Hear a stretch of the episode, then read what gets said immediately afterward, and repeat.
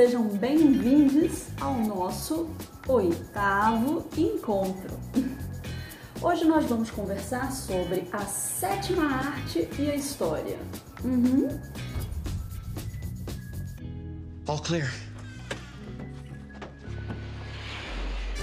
Sobre o ensino de história e o cinema.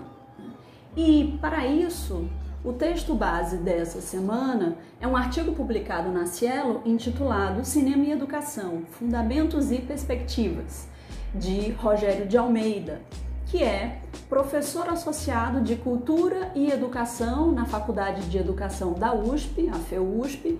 Ele é doutor em Educação pela FEUSP e coordenador do Lab Arte.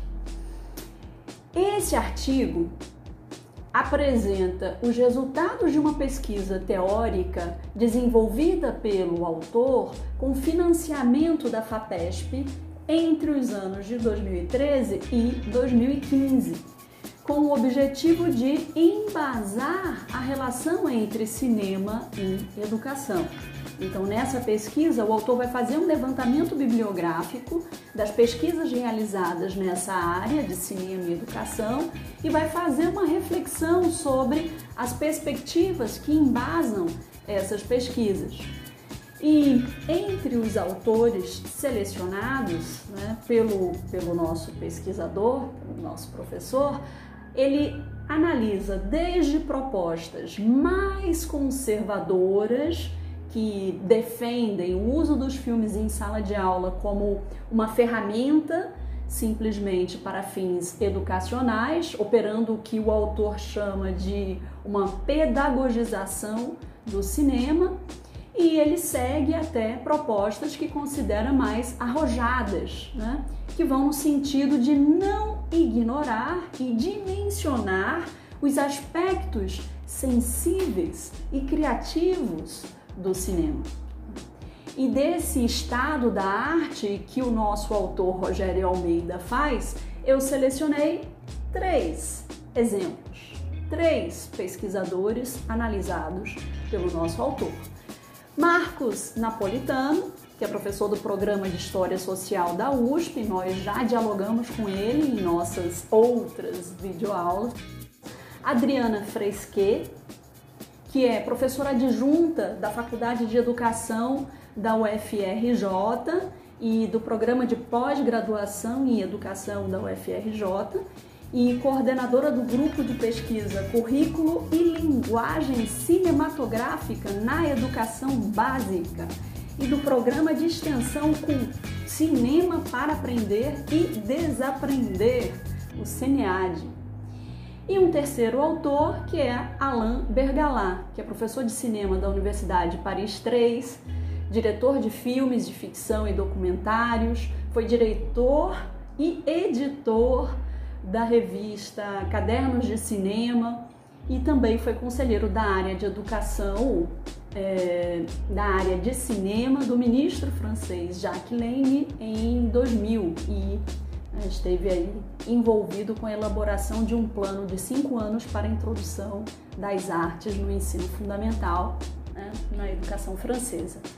Então, primeiro, é, vamos falar do autor analisado por Rogério Almeida, que foi o Marcos Napolitano.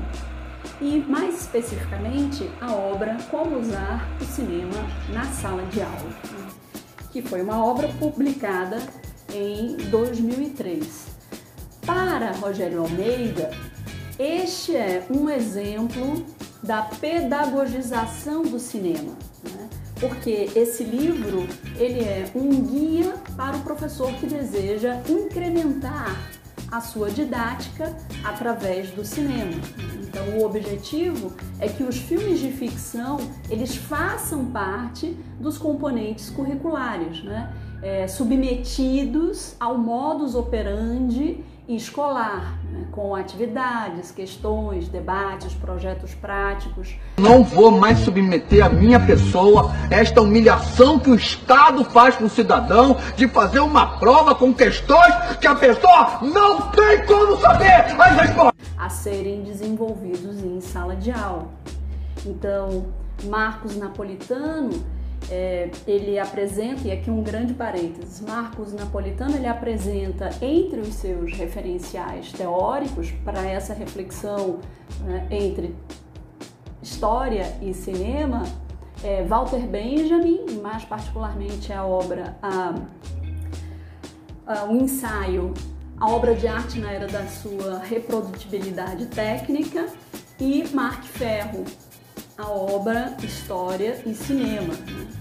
É, para quem o filme pode ser lido como documento ou como um vestígio de acontecimento. Né? Para Mark Ferro, a ideia é que os filmes podem ser estudados pelo historiador de duas formas: como testemunhos da época na qual eles foram produzidos, né, um documento primário, ou como representações do passado, é, um documento secundário. E essa diferenciação entre documentos primários e secundários levaria Mark Ferro a formular a definição das duas vias de leitura do cinema acessíveis ao historiador: a leitura histórica do filme e a leitura cinematográfica da história. Né? A primeira corresponde à leitura do filme à luz do período em que ele foi produzido, né? ou seja, o filme lido através da história, e a segunda, a leitura do filme enquanto um discurso sobre o passado, né? isso é, a história lida através do cinema, como por exemplo, através de filmes históricos. Né? E a partir desses referenciais, o Marcos Napolitano, nesse guia de como usar o cinema em sala de aula da educação básica. Crianças, hoje eu trouxe novidade para vocês, olha. É, que é isso? Ele vai é, organizar o livro em pelo menos três eixos, né? Uma proposta de é, alfabetização do professor na narrativa fílmica e ele vai trazer vários elementos, né?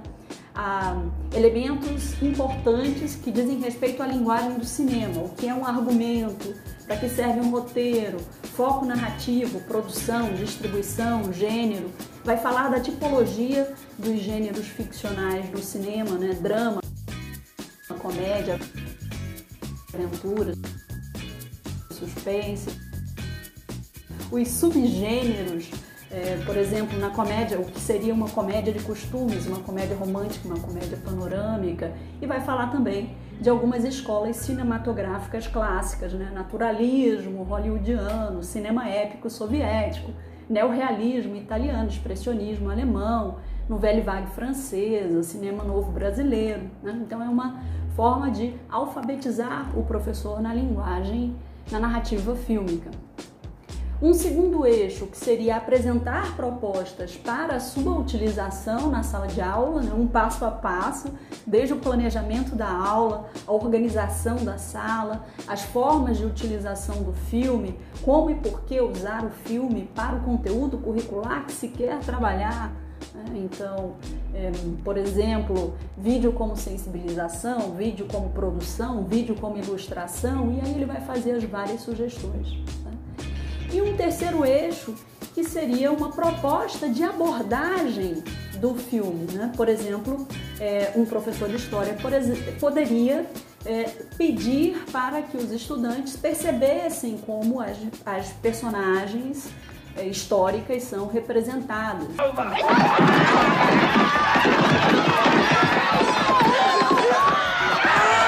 ou pedir para que a turma é, percebesse diferentes visões da história, né?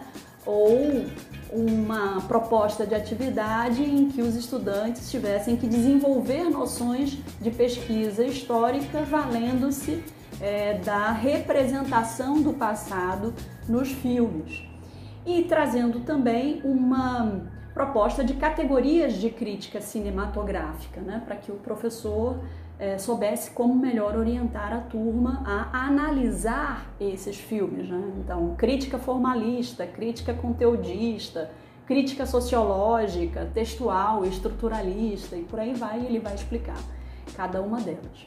Então, voltando ao nosso, fechando parênteses grande, e voltando ao nosso autor do texto base, né, o Rogério Almeida, segundo ele, O objetivo de Napolitano é que os filmes de ficção façam parte dos componentes curriculares, né? Então, é, eles vão ser submetidos a esse modus operandi escolar. Então, os filmes eles terminam deslocando-se da condição de arte cinematográfica para serem reduzidos a produtos pedagógicos, né? com vistas a essa articulação com o currículo e com o conteúdo que está sendo discutido, com as habilidades é, desejadas, com os conceitos discutidos, com a adequação à faixa etária e as etapas específicas da turma é, né, na relação de ensino-aprendizagem. E o problema para o autor é que, ao ser instrumentalizado, o filme deixa de operar esteticamente. Aí, olha o segredo da história.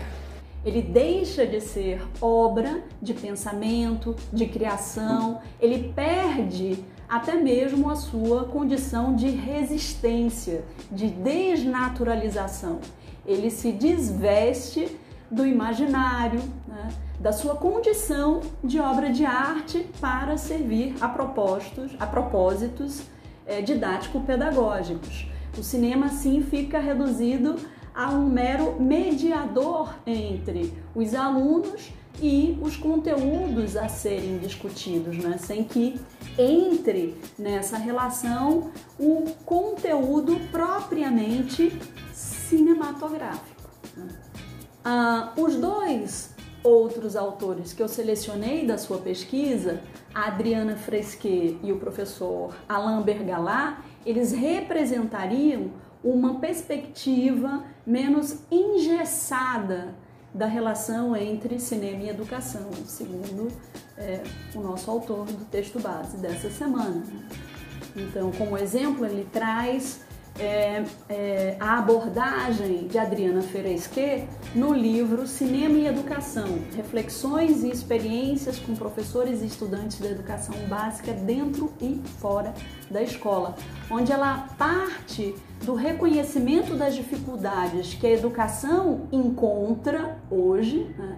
é, as grades curriculares pouco flexíveis, com conteúdos bastante fragmentados, né, que dificilmente dialogam entre si, com aulas que estão menos voltadas para a aprendizagem e do que para o preenchimento dos requisitos das avaliações que os governos propõem, né, visando alcançar os índices de rendimento.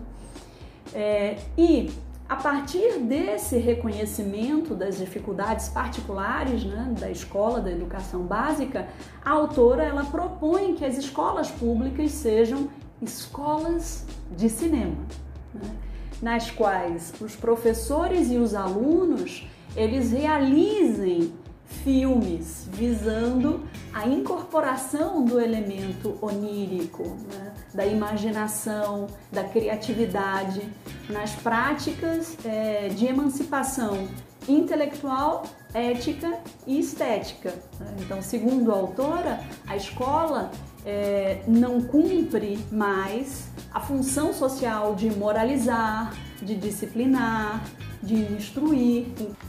Aí, ah, ah, vamos ligar a ah, vamos se arrombar, pô. Frescura do caralho. Frio. Então, ela torna-se um espaço de comunicação e troca de aventuras intelectuais, afetivas e sensíveis. Então, é, ela é crítica dessa pedagogização e instrumentalização do cinema pela escola e propõe que a sua utilização se dê por meio da apropriação de uma arte, né? de modo que os aprendentes eles lancem novos olhares ao cotidiano, né? é, recortando o mundo com a sua câmera e produzindo significados é, de modo lúdico. Então, ela vai sintetizar essa sua proposta como fazer experiências do cinema né?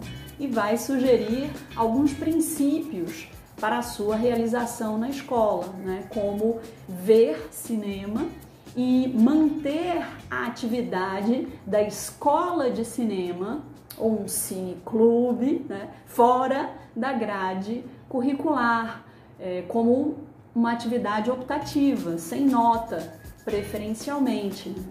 Então, as reflexões de Fresque, elas contribuem para o reconhecimento do cinema como uma força cultural capaz não só de educar, mas também de deseducar, né? de provocar uma reação ao se é, instalar como alteridade nos espaços escolares.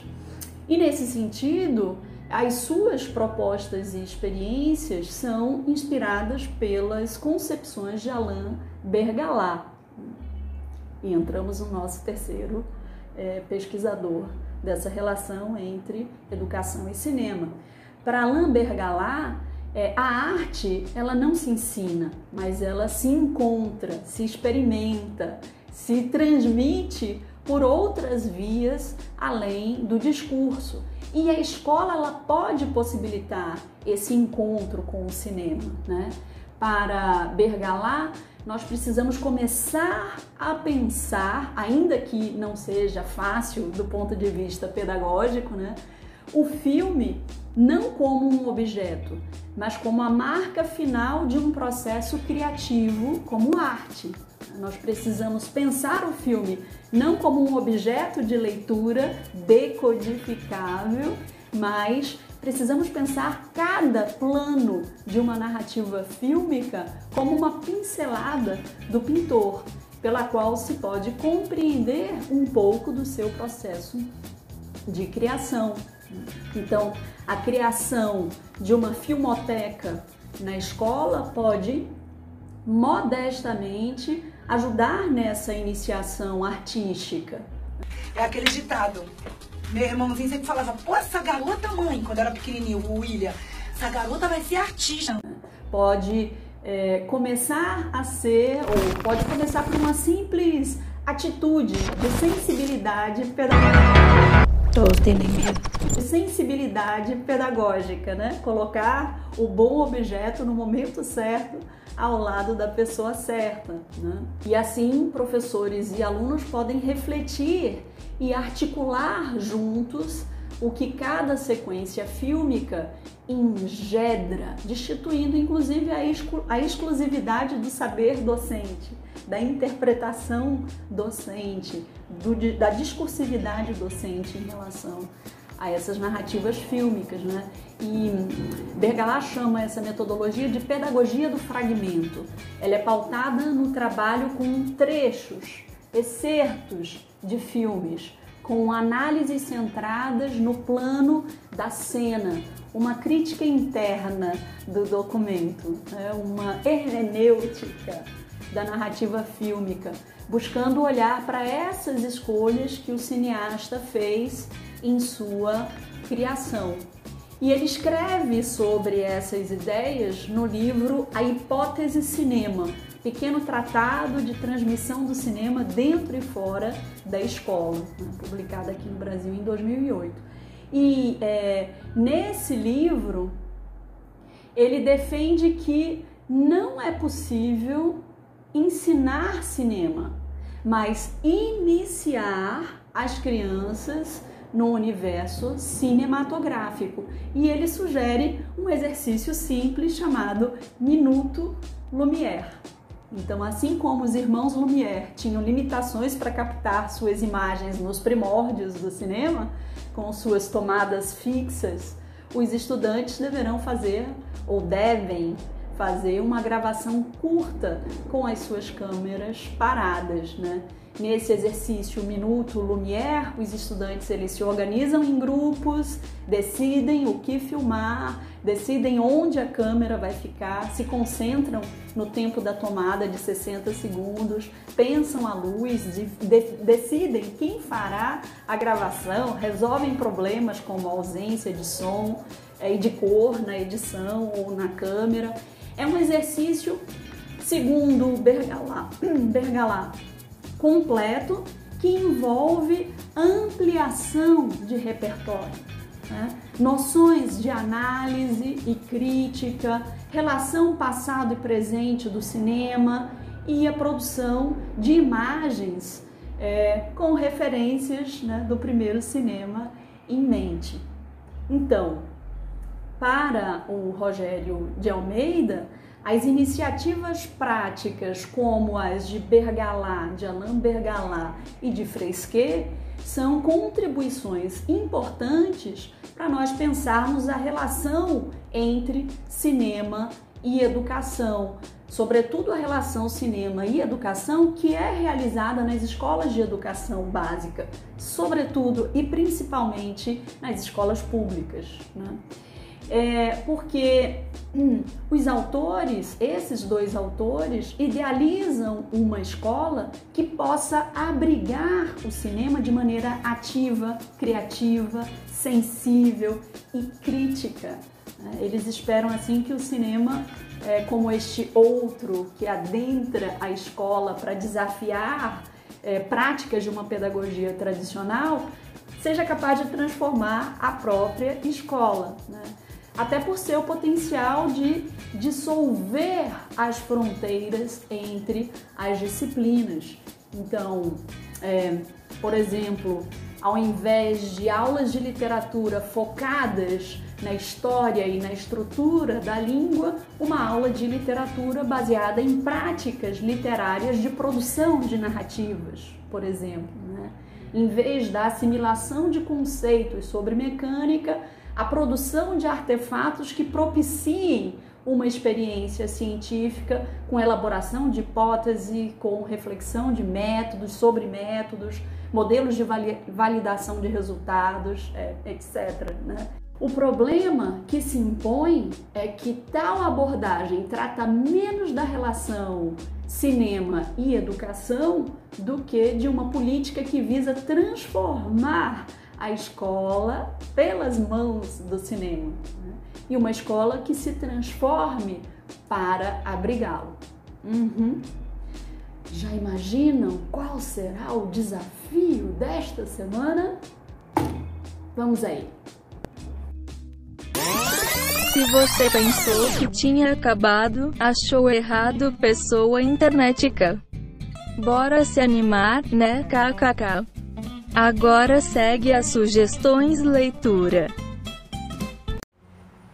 Outro artigo que discute o estado da arte, publicado na revista Reflexão e Ação em 2020, da professora Teca Didier, do Centro de Educação da UFPE, uh, Tiago Antunes, Karina Alves, vai discutir, uh, entre outros, os alcances e limites da lei Cinema e Escola incorporada à LDB em 2014, que regulamenta a obrigatoriedade da reprodução de duas horas mensais de filmes nacionais nas escolas e também o documento criado em 2017 pela Secretaria de Educação de Pernambuco, intitulado Orientações Pedagógicas do Uso de Cinema Brasileiro Contemporâneo na Escola, que tem o intuito de trabalhar as caixas de filmes produzidas e distribuídas nas escolas do estado pela Globo Filmes.